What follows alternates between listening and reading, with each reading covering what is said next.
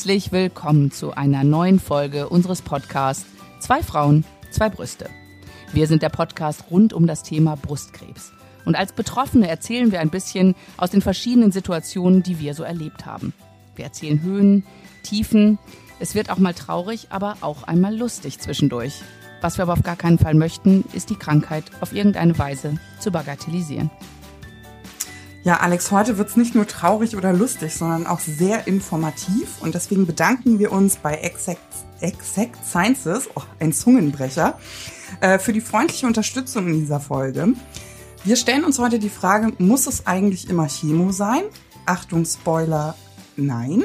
Und warum das so ist, ähm, klären wir heute mit unserem Gast. Also ich freue mich sehr, Professor Dr. Marc Till bei uns zu begrüßen. Er ist Chefarzt der Klinik für Gynäkologie und gynäkologische Onkologie im Apaglesion Markus Krankenhaus in Frankfurt am Main.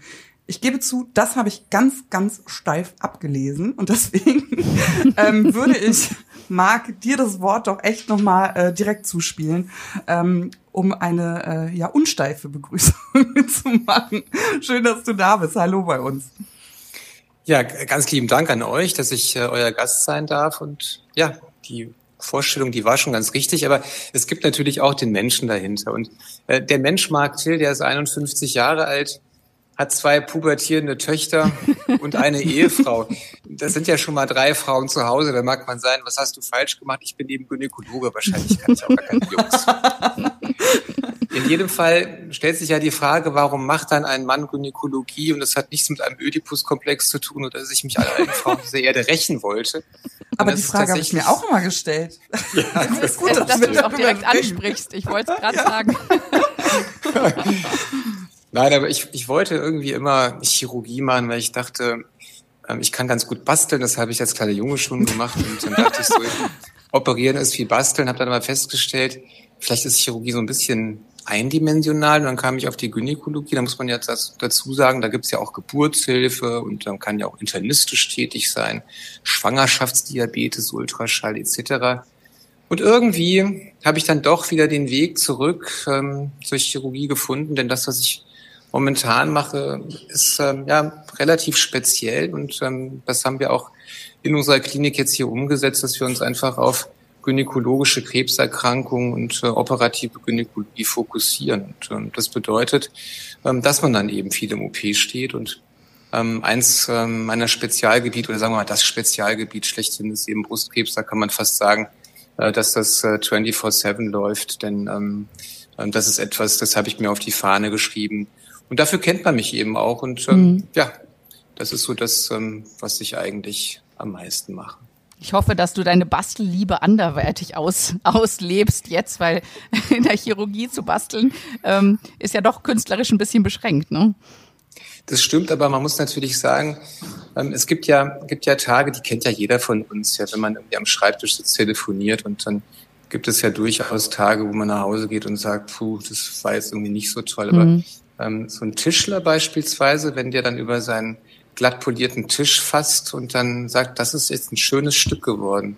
Ähm, da geht doch irgendwie etwas so auch durchs Herz durch. Mhm. Und ich glaube, das ist das, was wir bei der Brustchirurgie erleben, wenn wir ähm, ja, wenn wir das erhalten, was der Frau geschenkt worden mhm. ist von Mutter Natur, nämlich ein weiblicher Körper und die nicht mehr wie früher verunstalten müssen, verstümmeln müssen. Manchmal muss man das tatsächlich noch, aber in der Regel ist es ja doch so, dass wir dann etwas zurecht basteln dürfen, gerade wenn es um rekonstruktive Chirurgie geht. Und ähm, dann ist es ähm, einfach ein schönes Gefühl, wenn man dann was Schönes geschaffen hat. Hm. Ich würde jetzt äh, direkt mal von der Chirurgie, die zweifelsfrei auch ein äh, spannendes Thema ist, aber mehr in Richtung Onkologie ähm, kicken. Also ähm, Alex und ich hatten eine Chemotherapie, weil wir einen triple-negativen Brustkrebs hatten. Jetzt mal an den Arzt in dir gesprochen. ähm, aber wir werden, wurden ganz oft mit der Frage konfrontiert, äh, warum habt ihr eigentlich Chemo gemacht? Und viele, äh, ich würde jetzt nicht sagen Brustschwestern, was ist denn, äh, Mitstreiter ähm, mhm. werden auch das gefragt. Und nun gibt es Frauen, die kommen durch die Brustkrebserkrankung ohne Chemotherapie und es gibt Frauen, äh, bei denen ist es unabdingbar. Und äh, da nutzen wir doch die Gunst der Stunde und befragen dich dazu. Also ähm, Chemotherapie, ja, nein, wann? Ja, das ist eine gute Frage und wir sind eigentlich froh, dass wir diese Frage eben auch unterschiedlich beantworten können oder dass es einfach unterschiedliche Antworten gibt, denn ähm, es gar nicht, naja, so lange kann man nicht sagen, aber äh, im Jahr 2000 äh, haben Kollegen aus den USA äh, festgestellt, dass wenn man Patienten hinsichtlich ihrer Gene im Tumor analysiert, man dann unterschiedliche Gruppen bilden kann. Und das war das Ende der Zeit, dass man Brustkrebs als eine Erkrankung bezeichnet hat. Und ähm, das war der Start eines Paradigmenwechsels, dass wir mit Brustkrebs nicht nur eine Erkrankung haben, sondern ja vier, mindestens vier Erkrankungen haben. Und diese Erkrankungen ähm, dann eben als Untergruppen, medizinisch korrekt als intrinsische Subtypen bezeichnet werden, aber ähm, diese Subgruppen eben auch dazu führen, dass die Therapien unterschiedlich sind. Und beim Triple-negativen Brustkrebs ist das sicherlich so, dass wir triple-negativ keine Rezeptoren, also keine Ziele haben, die wir therapieren können. Ähm, und wir haben drei Ziele, den die beiden Hormonrezeptoren und auch einen Wachstumsrezeptor, der mit HER2 abgekürzt wird. Und naja, wenn ich diese drei Rezeptoren eben nicht vorfinde, dann bedeutet das Triple 3 negativ. Und wenn ich dann keine Option habe, mit anderen Therapien zu agieren, dann ist das Bedauerliche eingetreten, dass man dann der Patientin sagen muss, also wir können leider nur mit einer Chemotherapie arbeiten. Ähm, die andere Subgruppe, die wir haben, ist die HER2-positive Subgruppe. Da weiß man, dass man diesen Rezeptor attackieren kann mit Antikörpern. Und wir wissen ähm, da auch bedauerlicherweise, dass es zumeist, und das Wissen ähm, ist das, was sich etabliert hat, ähm, dass wir einen, den besten Synergismus, also die beste Zusammenarbeit zwischen Antikörper und Chemotherapie haben und ähm, dass diese Patienten dann eben auch mit einer Chemotherapie behandelt werden müssen. Aber das sind jeweils 15 Prozent. Das heißt, das Gros der Patientinnen, 70 Prozent, die übrig bleiben, die sind so, sozusagen Hormonrezeptor positiv, weil sie ähm, positive Hormonrezeptoren haben. Und da stellt sich dann natürlich die Frage, ähm, benötige ich eine Chemotherapie? Warum? Weil ich eine Antihormontherapie machen kann bei den positiven Hormonrezeptoren. Mhm. Und mhm. ähm, ich mir die Frage dann beantworten muss, welchen Zusatznutzen habe ich denn durch eine Chemotherapie. Und das hat natürlich mit Aggression zu tun. Aggression, die wir messen, indem wir aggressive Zellen messen, indem wir bestimmte Konstellationen haben, indem wir auch Tumorgröße und Lymphknoten, Metastasen und so weiter. Also ein Potpourri an verschiedenen Kriterien. Und ähm, das ist dann das, was uns in der Vergangenheit ähm, eben dazu geführt hat, zu sagen, okay, der eine oder die eine bekommt eine Chemotherapie zusätzlich zu einer Antihormontherapie und die andere bekommt eben nur eine Antihormontherapie. Das heißt, ähm, wenn ihr das entscheidet, der Zeitpunkt, das ist, wenn ich bei der Standsbiopsie war und äh, der Pathologe sich diese Probe anschaut. Das heißt, wird das bei jeder äh, pathologischen Probe, wird dann äh, so ein Oncotype-Test gemacht oder wie kann ich mir das vorstellen? Also sag mal, ach, das, äh, ah, ich sehe schon Triple Negativ, da brauchen wir gar nicht weiter gucken oder ist es sowas, was automatisch mit dazugehört? Wie kann ich mir das vorstellen? Ja, du hast jetzt ja schon, ähm, du bist ja schon einen Schritt weiter gegangen Ach so. gerade. Okay. Ja, ja, ja. ja, das ist doch gut, aber das ist doch schön. Da ist ja ein bisschen Dynamik hier drin bei euch. Ähm, nein, aber wovon ich gerade gesprochen hatte, waren ja eigentlich die, die Kriterien oder die Charakteristika des Tumors, ja. ähm, die dann ergänzt werden ähm, durch äh, Tumorgröße, durch Lymphknoten, durch Alter auch. Und ähm, mitunter reicht das aber eben nicht aus in, in der Entscheidung, braucht man eine Chemotherapie oder nicht. Aber zurück zu der Standsbiopsie. Also ja, ganz klar. Ähm, wenn ich irgendwie einen Befund in der Brust habe, muss natürlich geklärt werden, was ist das? Ich sage einfach so muss, so als Therapeut ne, mhm. muss man, weil wir natürlich wissen wollen, ähm, wie heißt der Feind? Wir müssen dem Kind mhm. ja einen Namen geben. Und ähm, dann bedeutet das, dass wir anhand dieser Biopsie tatsächlich schon festlegen sollten, welche dieser Untergruppen vorliegt, damit wir mit der Patientin möglichst am Anfang eine vernünftige Strategie besprechen können. Denn ich meine, am Ende ist es ja unsinnig, wenn wir sagen, ja, ja, wir machen jetzt mal irgendwie etwas und dann denkt man so im Nachhinein, ah, wenn wir das jetzt vorher gewusst hätten, dann hätten wir das vielleicht dann doch anders gemacht, ja. Und deswegen ist es wichtig, diese Therapiestrategien am Anfang festzulegen. Und ja, ganz richtig, wenn man dann in der Stanzbiopsie, also in dem Gewebe, was man aus dem Tumor mit der Nadel herausgeholt hat, wenn man dann sieht, diese Patientin benötigt eine Chemotherapie aufgrund der Kriterien,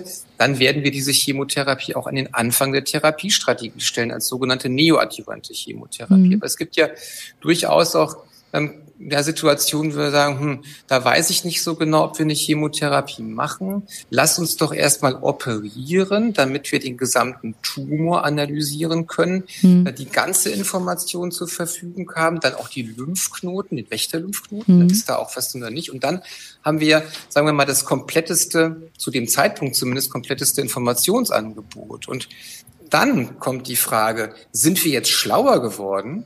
Mhm. Ja, in puncto benötige ich zu der Antihormontherapie, die ja gesetzt ist, eine Chemotherapie?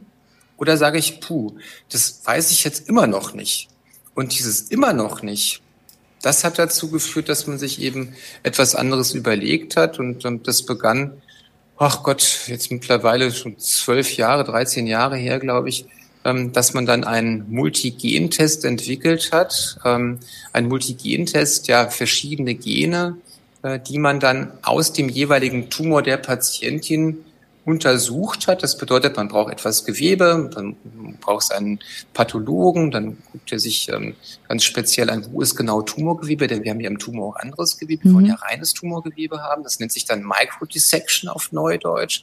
Und dieses Gewebe wird dann eben analysiert mit einem Test. Und dieser Test, der ist äh, validiert, das heißt überprüft worden, der ist auch ähm, dahingehend untersucht worden, dass das auch nachher stimmig ist. Und das macht man mit vielen, vielen Gewebeproben und vergleicht das mit klinischen Daten. Und das ist alles gemacht worden und ähm, hat dann festgestellt, dass man mit 21 Genen, das sind fünf Gene, das sind sogenannte Referenzgene, ähm, aber die anderen Gene, die sind verantwortlich dafür, ob der Tumor wächst, ob er dann auch aggressiv ist, weil in der Onkologie ist ja Wachstum immer mit Aggression vergesellschaftet. Also kurzum, ob dieser Tumor hm, so viel Gene hat, die wir sagen hochreguliert, also die einfach da sind, ja, die mhm. angeschaltet sind, ähm, dass das dass das Aggressionspotenzial dieses Tumors eben ein höheres ist als bei jemand anderem, wo die Gene weniger reguliert sind oder niedriger reguliert sind und dann daraus abzuleiten einen Nutzen einer aggressiveren Therapie. Und das wäre dann ja die Chemotherapie.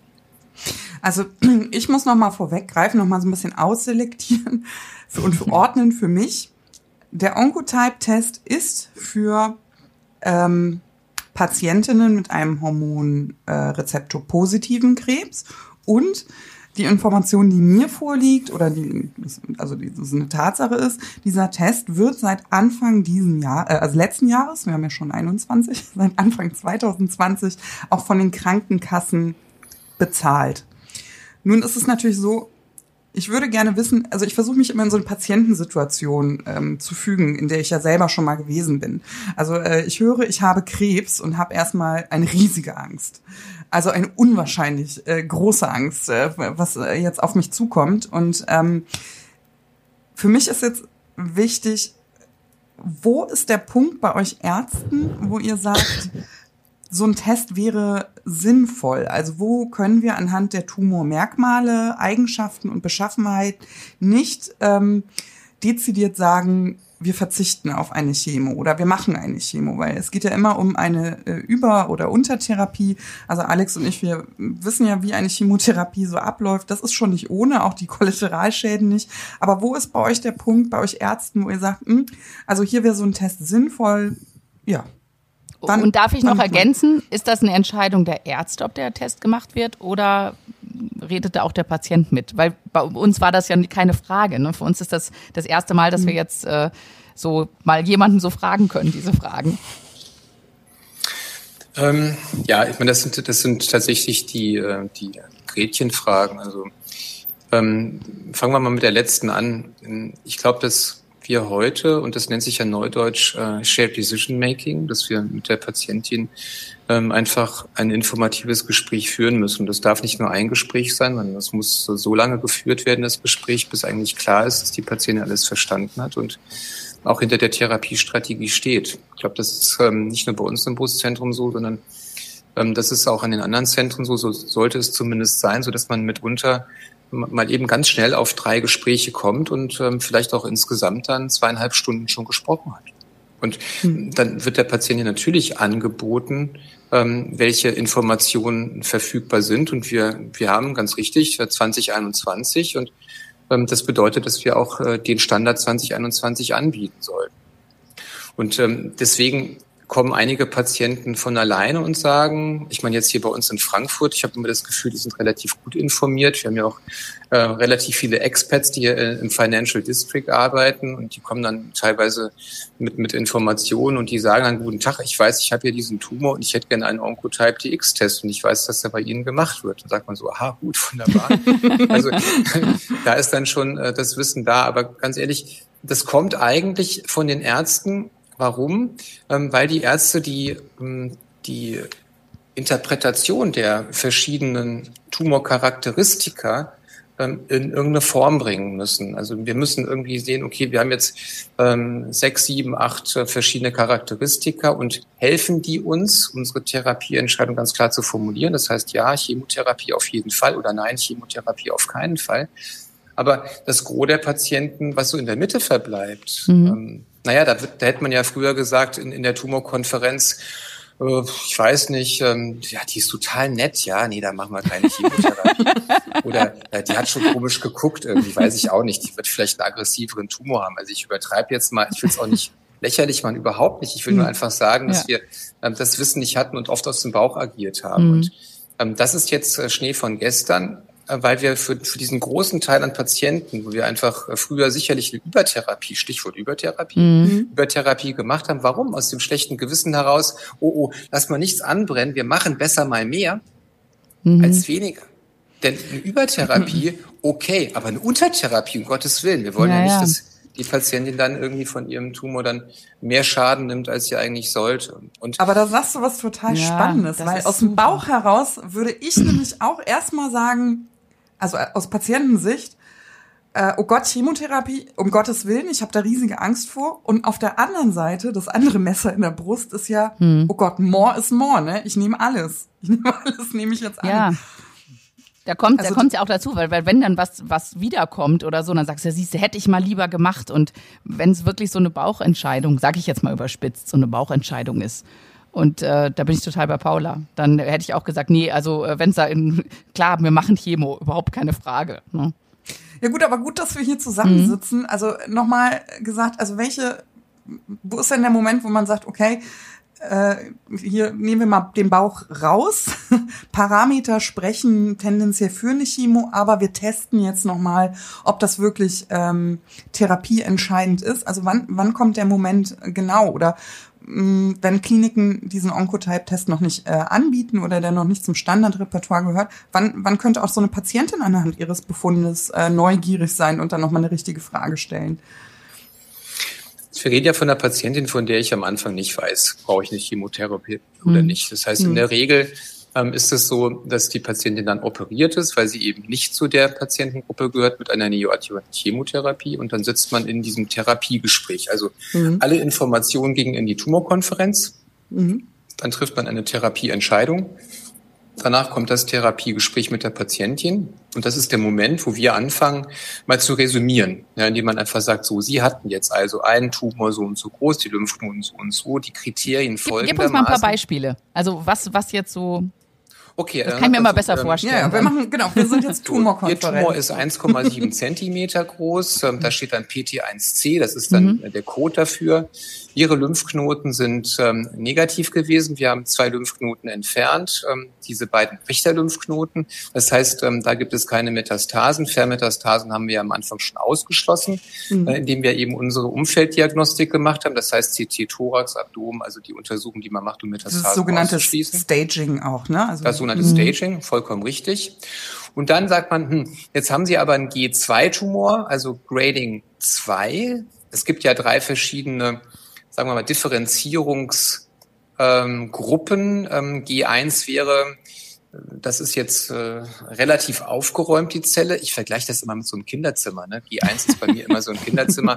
Da gehst du rein, da, da weißt du, das ist ein Kinderzimmer, du findest die Sachen. G2, da musst du schon aufpassen, wo du hintrittst. Und G3, das ist dann echt chaotisch, unaufgeräumt und dann wird's gefährlich. Da kannst du nämlich in eine Schere treten und du weißt es nicht. Und wenn was chaotisch ist, dann ist es nicht mehr berechenbar. Und wenn was nicht berechenbar ist, dann ist es irgendwie unberechenbar und das ist nicht gut. Und dann wird das aggressiv.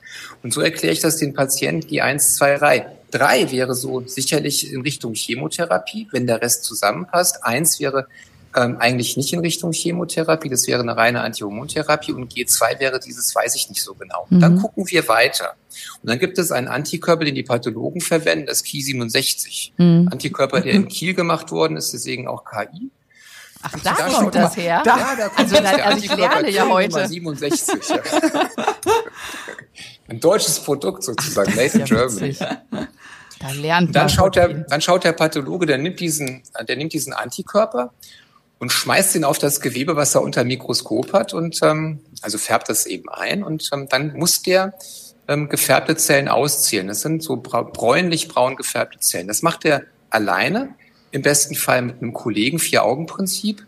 Äh, bei uns in der Pathologie gibt es da noch so einen Computer, einen Automaten, der fährt dann noch drüber. Und dann gibt es eine Prozentzahl. Die Prozentzahl bedeutet, wie hoch der Anteil der aggressiven, teilungsfreudigen Zellen in dem Tumor ist. Mhm. So. Und da gibt es ähm, 0 bis 15 Prozent. Das wäre so ein Niedrigrisiko. 15 bis 35, das wäre so ein mittleres Risiko. Und ähm, ja, 35 bis, bis 100 Prozent, das wäre dann eben ein hohes Risiko. Und so setzen wir diese, diesen, diesen Prozentsatz der aggressiven Zellen mit dem Grading, mit der Tumorgröße, mit den Lymphknoten zusammen. Und da wir ja von Hormonrezeptor positiven Krebs sprechen, spielt der HER2-Rezeptor keine Rolle. So, und dann gibt es so eine Situation, dann haben wir also einen Tumor, der ist 1,7 Zentimeter groß, keine Lymphknotenmetastasen, G2 und der hat einen Kiesen 60 von 25 Prozent. Hm. So, dann ist Ganz kurz, Marc nochmal, ich möchte ja. nur noch den Zuh Zuhörern so eine ähm, Orientierung geben, so ein bisschen, bevor sie jetzt äh, ganz äh, auf Pause drücken und ihre Onkologen anrufen, weil sie einfach sehr ähm, äh, triggernde Worte hören, wie aggressiv oder mhm. äh, Teilung oder Entartung. Deswegen möchte ich das ein bisschen einordnen. Also Alex und ich, wir hatten ähm, zwar einen triple-negativen Tumor, um den es hier heute nicht geht. Wir sind beide G3-Tumoren, also das mhm. unaufgeräumte äh, Kinderzimmer. Ja. Passt auch irgendwie.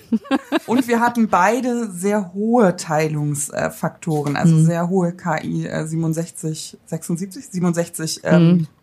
Äh, Teilungsraten. Bei mir beim Rezidiv lag der bei 100 Prozent. Also es war alles äh, sehr, sehr teilungsfreudig.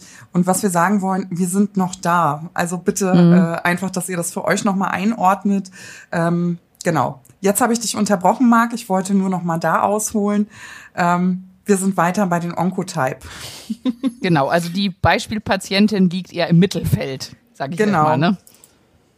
Genau, die liegt im Mittelfeld. Aber Paula, vielen Dank, dass du das nochmal ähm, gesagt hast, denn es geht uns ja nicht darum, bei der Beschreibung zu sagen, das ist jemand, dem wir nicht mehr helfen können mhm, und das ist genau. jemand, dem wir helfen können, sondern es geht darum, ähm, unser Waffenarsenal auszusuchen. Genau. Mhm. Das heißt, wenn ich einen Tumor habe, den ich jetzt so als aggressiv bezeichne, weil er teilungsfreudig ist, mhm. dann benötige ich natürlich auch eine aggressivere Therapie. Mhm. mhm. Habe ich aber einen, der nicht so aggressiv ist, dann brauche ich auch eine weniger aggressive Therapie. Also mhm. ich brauche eine ja. Pistole bei dem einen und ich brauche keine Ahnung, Raketenwerfer bei dem anderen Tumor. Mhm. Das Ergebnis soll doch genau das gleiche sein, mhm. nämlich eine maximal effektive Therapie. Das heißt, wir wollen eine tolle Wirkung erzielen mit dem Ziel der Heilung.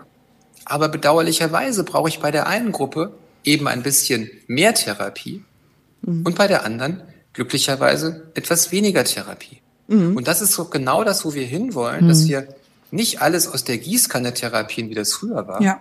Ja. Da haben wir Studien gemacht und da hat man, hat man gesagt, wir machen jetzt eine Studie mit Antihormontherapie versus Antihormon plus Chemotherapie. Und auf einmal gab es da vier Prozent ähm, mehr Vorteil im Überleben. Dann haben alle gesagt, jawohl, Chemotherapie für alle. So ein Schwachsinn. mhm.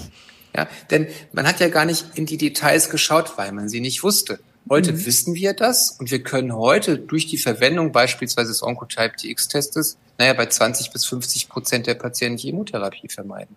Mhm. Also was wir hier machen, ist, dass wir deeskalieren, mhm. also Therapie rausnehmen, da wo es auch machbar ist und ja. vertretbar ist.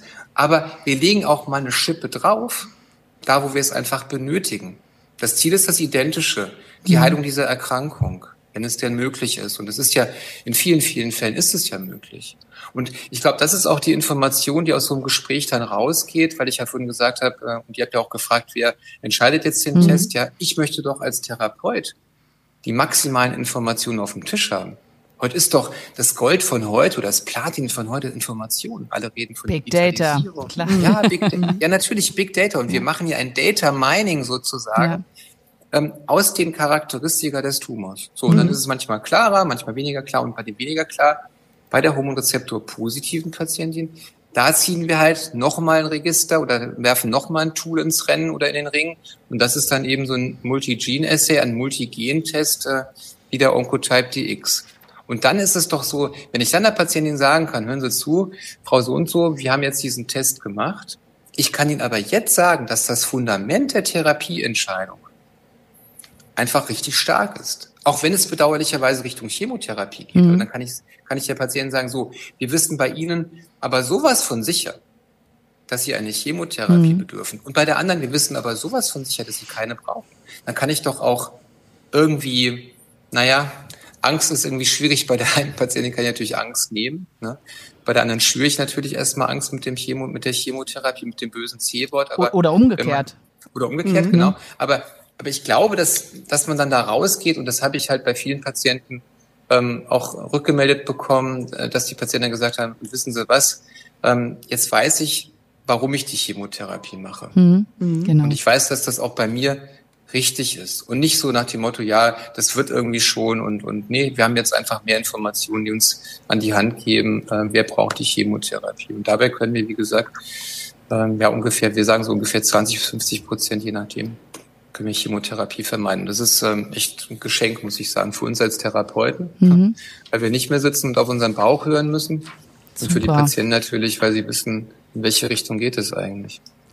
Und sag mal, ähm, wenn du sagst, du kriegst das Ergebnis dann von diesem Gentest und ähm, dann kommt da so ein Score raus oder ähm, wo ist wo ist denn da also wenn du sagst bei denen wo ich mir unsicher bin da schicke ich das äh, da sage ich dem Pathologen okay wir müssen nochmal einen extra Test machen ich will diesen Oncotype Test machen und was was wird da was kommt da zurück oder genau, welche Informationen welche gewinnst Info, du dadurch? Welche in, also du, du, du, du, kommst zu einer Entscheidung, aber wo liegt das? Sagt er dann so, ja, das ist eine 10 oder eine 100 oder also äh, wo äh, und in welchem Prozentsatz? Also von allen, wo du sagst, ich bin mir unsicher, ähm,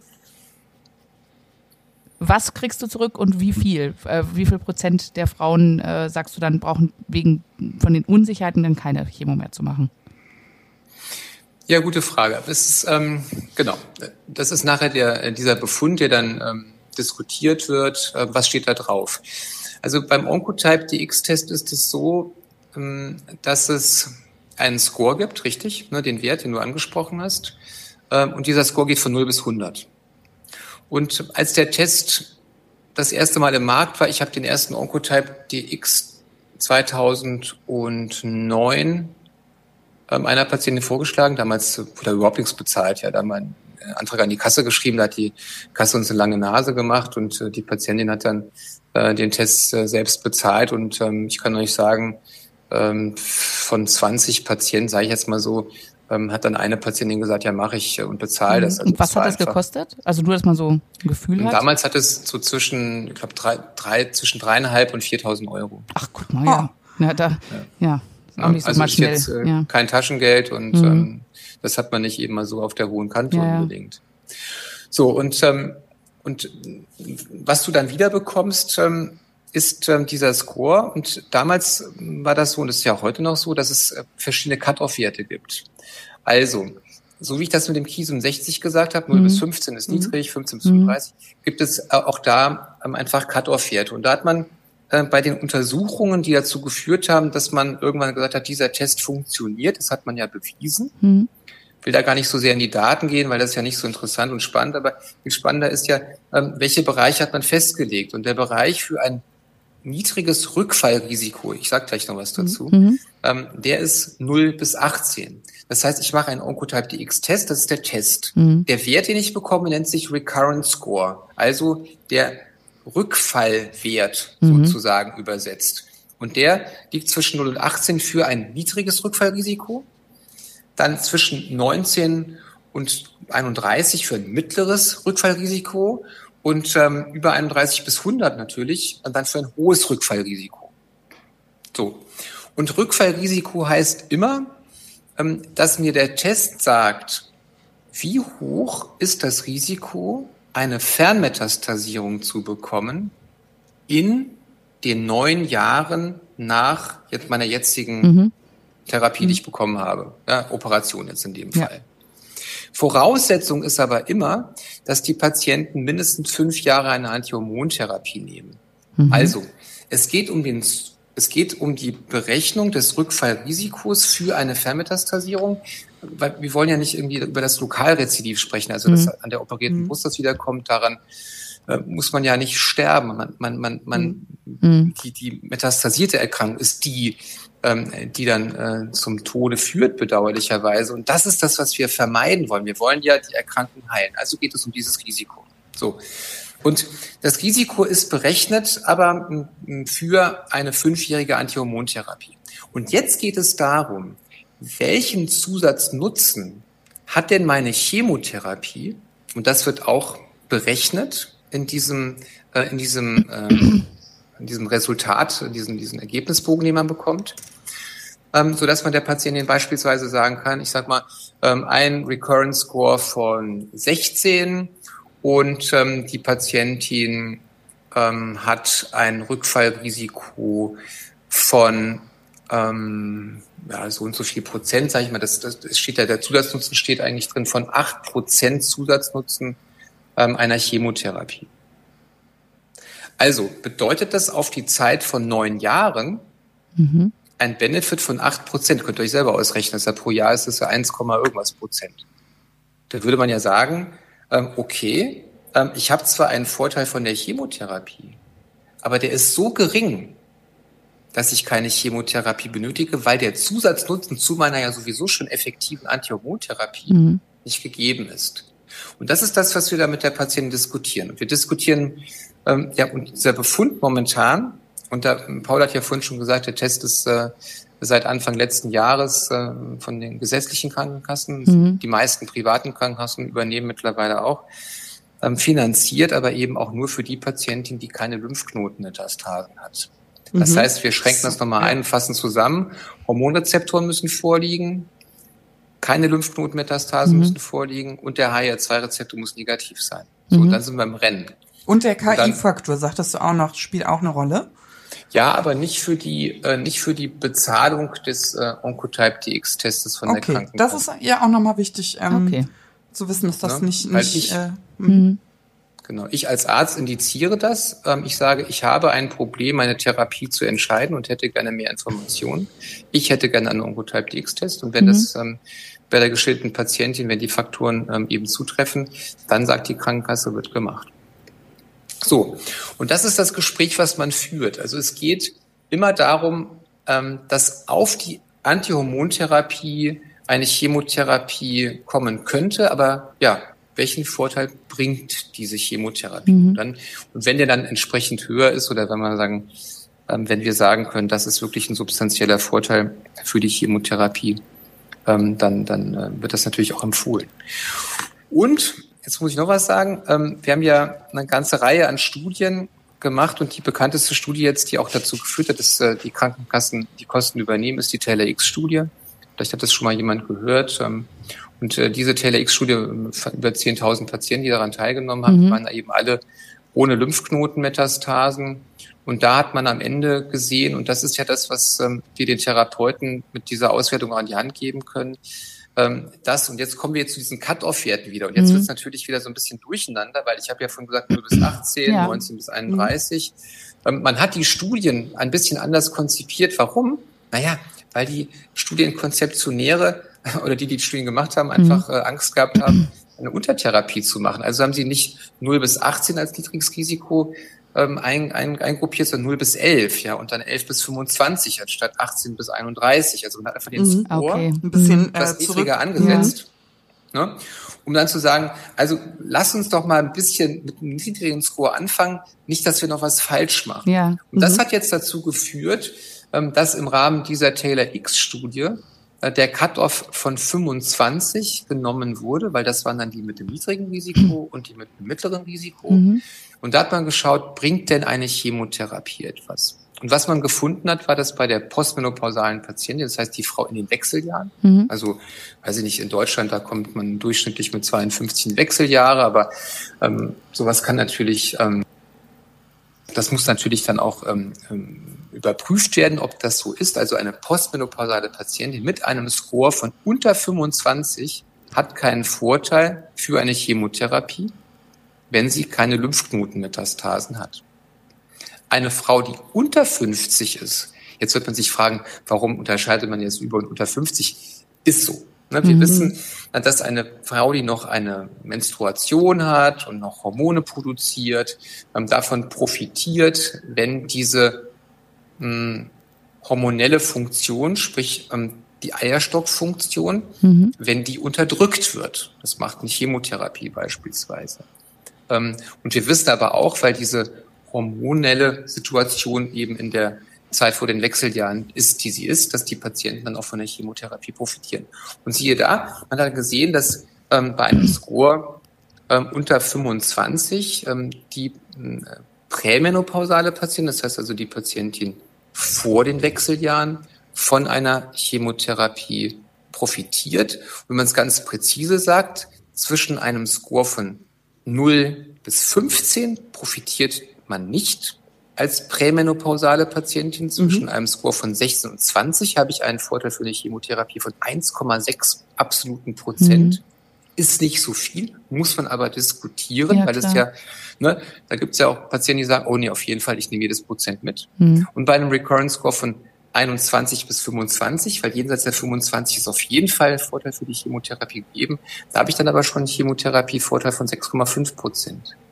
Mhm. Also, Take-Home-Message, die Patientin, die vor den Wechseljahren ist, profitiert eher von der Chemotherapie mhm. als die Patientin jenseits der Wechseljahre, also unter 50, über 50 Jahre. Und das sehen wir jetzt beispielsweise, das ist ja gerade letzten Monat eine Riesenstudie äh, präsentiert worden, die RX-Ponder-Studie, ähm, wo Patienten auch mit ein bis drei positiven Lymphknoten ähm, getestet wurden und ähm, da sieht man das identisch. Also mhm. äh, gute Nachrichten für die Patienten mit positiven Lymphknotenmetastasen. Ähm, bei den Patienten mit bis zu drei positiven Lymphknotenmetastasen gab es auch keinen Vorteil oder keinen Zusatznutzen von der Chemotherapie unter einem Score von 25. Also bestätigt sich jetzt. Und bei der Patienten Aber die müssen selber zahlen, um das rauszufinden. Ja, pass auf. Ah, genau. Alex, ich habe recherchiert. Ja, da muss ich mal glänzen. Ja, ja jetzt glänzt mal.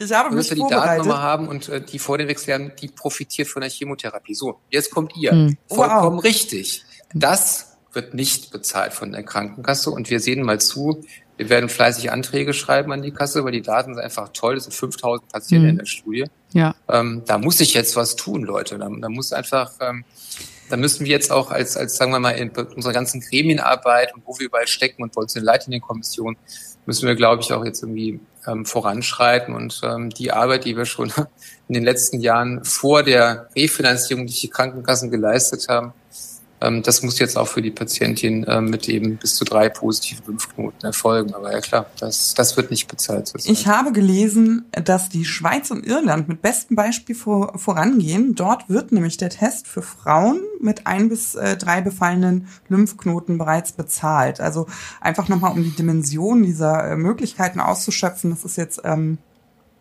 auch international, eine international anerkannte ein international anerkanntes Instrument eben, um auch so eine Sicherheit für Arzt und Patienten zu vermitteln, ne? also so eine Handlungsempfehlung auszuschreiben. Ich hoffe, wir kommen ähm, auch dorthin. Ich hätte noch eine Frage. Tatsächlich.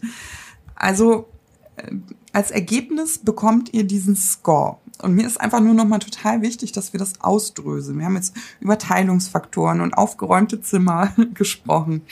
Dieser Test ist ein Gentest. Mhm. Wir kennen ja. einen Gentest, der ist relativ bekannt tatsächlich, also äh, weil prominent schon ähm, äh, damit beworben wurde. Das ist der BRCA1 und 2 Test, der Gentest, ob man eine Genmutation hat, ja oder nein. Welche Gene schaut sich der Oncotype-Test an? Ja, ich bin dir total dankbar, dass du die Frage stellst. Äh, und ähm, man muss mich ja auch immer mal unterbrechen, ne, wenn ich dann hier so. Ach du, da sind wir ja. Du machst so. ja nett. Das ist gut, deshalb, da fühle ich mich ja ganz, ganz wohl bei euch. Wir, wir hätten uns schon, wir hätten uns schon gemeldet. Ja, ja. Wunderbar. Alles klar. Ja, aber das ist tatsächlich wichtig, die Frage, denn ähm, sobald wir mit äh, Patienten über Gentests sprechen, leuchtet natürlich bei den, bei den Frauen meistens äh, das BRCA1 und 2 auf. Warum? Weil ganz klar, Angelina Jolie hat damals dafür gesorgt, äh, Time Magazine, Bild-Zeitung, ich habe mir den Artikel aufgehoben, mhm. dass er gesagt hat, ich habe diese Mutation und ich habe jetzt meine Brust entfernen lassen und die Eierstöcke auch, obwohl die Meldung dann ein bisschen kleiner ausgefallen ist, aber ähm, ganz klar. Wo ist der Unterschied? Der Unterschied ist, dass, dass du bei einer BRCA1 und 2 Mutation einen Gendefekt in Reparaturgenen hast, die du aus dem Blut heraus bestimmst. Und da mhm. geht es nicht um den Tumor an sich, sondern da geht es um einen Defekt, den man mit sich trägt oder eben nicht. Und dieser mhm. Defekt prädisponiert dann einen für ein ja, Lebenszeitrisiko für Brust- und Eierstockkrebs, was dann je nach BRCA 1 und 2 entsprechend hoch ist. Ja, 65 Prozent für Brust bei BRCA 1 und mhm. 45 Prozent bei BRCA 2 und für den Eierstockkrebs sind das 65 und ungefähr 17 Prozent. Also das ist ein, eine, ein Test, um festzustellen, habe ich denn eine Prädisposition an einem Brust- oder Eierstockkrebs zu erkranken, um es mal auf die beiden Erkrankungen mhm. runterzubrechen. Mhm. Das sind aber dann tatsächlich Untersuchungen, die man an Blutzellen der jeweiligen Frau durchführt. Der Oncotype DX-Test, der guckt sich jetzt die Gene von einem Tumor an. Mhm. Also der hat jetzt nichts mit irgendeiner Blutuntersuchung zu tun, sondern da macht der Pathologe einen Test an dem Gewebe und untersucht dann dort Gene, die verantwortlich sind, wie ich das vorhin versucht habe zu mhm. erklären, verantwortlich sind für Tumorwachstum. Das heißt dann medizinisch Proliferation, also Zellwachstum, Invasion, also die, die Fähigkeit, ähm, dass Zellen ähm, zu einer Krebserkrankung werden überhaupt. Und ähm, dann gibt es noch Gene für den Östrogenrezeptor, also Hormonrezeptor, positiv, aber auch Gene für den HR2-Rezeptor. Das heißt, dieses Potpourri an 16 Genen, die man mhm. da ausgewählt hat. Ähm, das sorgt dann dafür in der, ja, in der Auswertung, wie hoch oder wie, wie aktiv diese Gene sind, ähm, dann ähm, mit diesem Algorithmus, den man dann da gefunden hat, ähm, zu sagen, hm, das ist jetzt ein Tumor, der hat halt ein höheres Aggressionspotenzial, ne, weil da einfach mehr Dampf unterm Kessel ist, mhm. ähm, als ähm, ein, ein, anderer Tumor. Und äh, dann gibt es noch fünf Gene, ich habe gesagt, es sind 21 Gene und fünf Gene, das sind immer so Kontrollgene. Du musst mhm. immer so ein bisschen Kontrolle mitfahren lassen, mhm. dass auch alles stimmt. Also unterschiedlich. Ne? Analyse des Tumorgewebes, des eigenen Tumorgewebes, ja. hat aber nichts zu tun, wie gesagt, mit dem, mit dem mit dem Testen des Blutes. Man kann BRCA1 und 2 auch am Tumorgewebe testen. Das ist aber eine ganz andere Geschichte. Würde ich auch wirklich hier rauslassen, dass wir mhm. einfach ähm, ganz klar sehen, das eine ähm, hat etwas mit der Prädisposition zu tun, untersuchen Blut. Und das andere hat etwas mit der schon erfolgten Erkrankung zu tun, untersuchen Tumorgewebe. Sehr spannend. Also ich habe jetzt für mich verstanden, um das nochmal laienhaft zusammenzufassen, Betrachtet man die Tumormerkmale an sich, die wir eben besprochen haben, KI-Faktor, Größe, Grading, dann seid ihr in der Lage, anhand verschiedener Erfahrungswerte, die man gesammelt hat, eine Prognose ähm, zu machen. Also wie könnte sich was verhalten? Irgendwo gibt es so einen Schnittpunkt, da sagt man, ah, da bin ich mir nicht sicher. Ähm, und der Oncotype-Test ist keine Prognose, sondern beziffert sozusagen den realen die Nutzen, die Wahrscheinlichkeit eines Nutzens einer bestimmten Therapieentscheidung, nämlich der Chemotherapie. Ist das richtig so? Das ist richtig so und das Stichwort Prognose, das, das ähm, will ich nochmal aufgreifen von mhm. dir. Der Test ist ja damals konzipiert worden, um einfach Krankheitsprognose ja, beurteilen zu können. Ne, so, so mhm. ging das mal los. Und ähm, mit den Analysen, die man aber gemacht hat, und da hat man sich ähm, vor allem eine Studie geschnappt, bei der Patienten aufgeteilt wurden auf zwei Arme.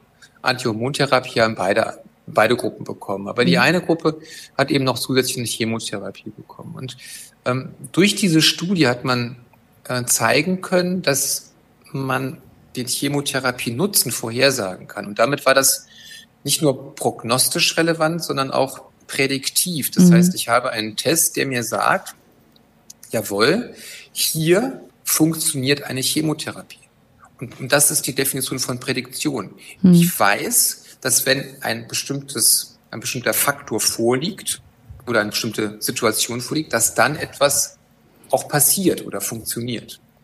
Und ähm, man hat da natürlich noch nachgearbeitet, da gibt es unendliche Studiendaten, 85.000 Patienten mittlerweile, die keine Lymphknotenmetastasen haben, die in Studien untersucht worden sind. Also ich meine, das ist echt ein Wort und ähm, da gibt es auch Studien, wir nennen das prospektiv. Also wenn du dich, wenn wir uns jetzt hinsetzen würden mhm. und sagen, komm, lass uns mal eine Studie machen, dann legen wir jetzt fest, was wir alles wissen wollen und dann wird das bei jeder Patientin, die daran teilnimmt, geprüft. Das nennt sich prospektiv. Also ich lege fest, was ich wissen will. Mhm. Retrospektiv wäre, ach, lass uns mal 100 Akten rausholen von Patienten, dann schauen wir mal, ob das, was wir so wissen wollen, auch da drin ist und stellen mhm. fest, nee, das ist ja nur bei 60 Prozent der Fall. Deswegen ist die Qualität einfach schlecht. Mhm. Ja. Und dann hat man auch prospektive Studien gemacht und hat eben gesehen, dass das ähm, funktioniert. Und das ähm, differenziert den Test eigentlich von, von anderen Tests, ähm, die äh, im Markt sind, ähm, dass man einfach sagen kann, ähm, ja, wir können hier sicher sagen, hier macht die Chemotherapie Sinn. Oder nicht? So spannend. Mhm. Mann. Ich, ich schiel schon mal so halb auf die Uhr, die Zeit fliegt schon wieder vorbei. Aber es ist, ähm, es ist so schön, auch einfach mal aus erster Hand wirklich jetzt zu erfahren, wie sowas funktioniert, weil wir ja, wie gesagt, bei uns hat sich die Frage ja gar nicht ergeben mit unserem Triple Negativen. Und ich muss sagen, ich habe das auch erst später erfahren, dass es diesen Test natürlich dann überhaupt auch gibt, ne? wo, wo dann Leute gesagt haben, was war denn dein Score da? Ich so, hä, was für ein Score? Habe ich überhaupt noch nicht gehört. Aber äh, jetzt macht das natürlich auch alles Sinn. Ne? Ja wow. klar, und dann sind natürlich auch Frauen, die dann, oder Patienten, die da auch kommen, äh, weißt du, du erzählst ja auch gerade, hast du davon gehört, weil es nicht zur Debatte stand, aber mhm. dann fragt man sich ja auch mitunter, äh, Moment mal. Und dann bekomme ich Anrufe oder E-Mails und dann fragen Patienten, sagen Sie mal, warum habe ich denn diesen Test nicht bekommen? Ja, dann ja. klärt man natürlich, so wie wir das jetzt auch machen, auf, dass der Test da eben keine Relevanz hat oder, oder nicht funktioniert, ja. Und äh, ob man da auch mal Tests machen wird, ich meine, die Forschung, die ist wirklich, ja, das läuft auf Hochtouren, muss man sagen. Mhm. Ja, man muss ja auch sagen, ähm, da ist ja auch Geld zu verdienen. Ne, mhm. Bei so vielen Brustkrebspatienten, ja. die jedes Jahr neu auftreten, in Deutschland 70, 75.000, mhm. ähm, da ist ja auch in, in Interesse an der Industrie, da auch zu forschen, weil, weil das eben ja, wenn man eben Profit machen kann. Das ist so. Und wenn, wenn Markt da ist ähm, und eine Nachfrage da ist, dann setzt man sich auch in den Hosenboden und überlegt sich was. Und das ist das Gute natürlich bei, bei Brustkrebs. Ähm, und ob man beim triple-negativen Karzinom, da kennen wir ja auch schon vier Untergruppen, die sind alle nicht klinisch relevant momentan. Ob da mal so Therapieentscheidungen werden, wir werden sehen. Aber ähm, das A und O ist mittlerweile, dass wir ähm, ganz klar Faktoren differenzieren und auch definieren können, anhand derer wir sagen, da gibt es Therapie A, da gibt es B, da gibt es C. Weil es völliger Unsinn war, jahrelang eine Therapie für alle Patienten mhm. zu haben, die auch zu geben und dann zu erwarten, dass wir optimale Ergebnisse bekommen. Das geht auch gar nicht. Ja, also ich, ich finde tatsächlich, das ist nochmal so ein äh, schönes Abschlusswort. Also, äh, mhm. wie gesagt, Chemotherapie, wir haben es äh, hinter uns. Es gehörte ähm, zu einer sehr tiefschneidenden Zeit in unserem Leben. Also wenn man es verhindern kann an einigen Stellen und dieser Test wurde, der Oncotype-Test wurde, ich glaube, eine Million Mal schon ähm, international durchgeführt. Also wenn es da ein Bruchteil an Frauen gibt, die dem entgehen können, weil eine Übertherapie im Raum steht, dann äh, freuen mhm. wir uns sehr, dass die Forschung so fortschrittlich ist. Und du sagtest am Anfang des Podcasts auch, kenne deinen Feind. Mhm. Und ähm, wir freuen uns, dass die Forschung eigentlich so, so ähm, weit und so hinterher ist. Und ich muss jetzt tatsächlich schielend auf die Uhr gucken und muss mich bei dir bedanken, obwohl ich glaube ich noch eine ganze Stunde hätte weiter zuhören. Ja. Lieber Marc. Es schreit eigentlich nach einer Fortsetzung nochmal, oder? Dass, ja, dass genau. wir uns genau. weiter mit dem Marc nochmal zusammensetzen, weil das ist so spannend alles. Ähm, aber äh, vielleicht ergibt sich ja nochmal eine Möglichkeit. Auf jeden Fall vielen, vielen, vielen Dank, dass du es auch so, so anschaulich erklärt hast, dass äh, wir das auch so, so schön jetzt äh, mitnehmen können, alle.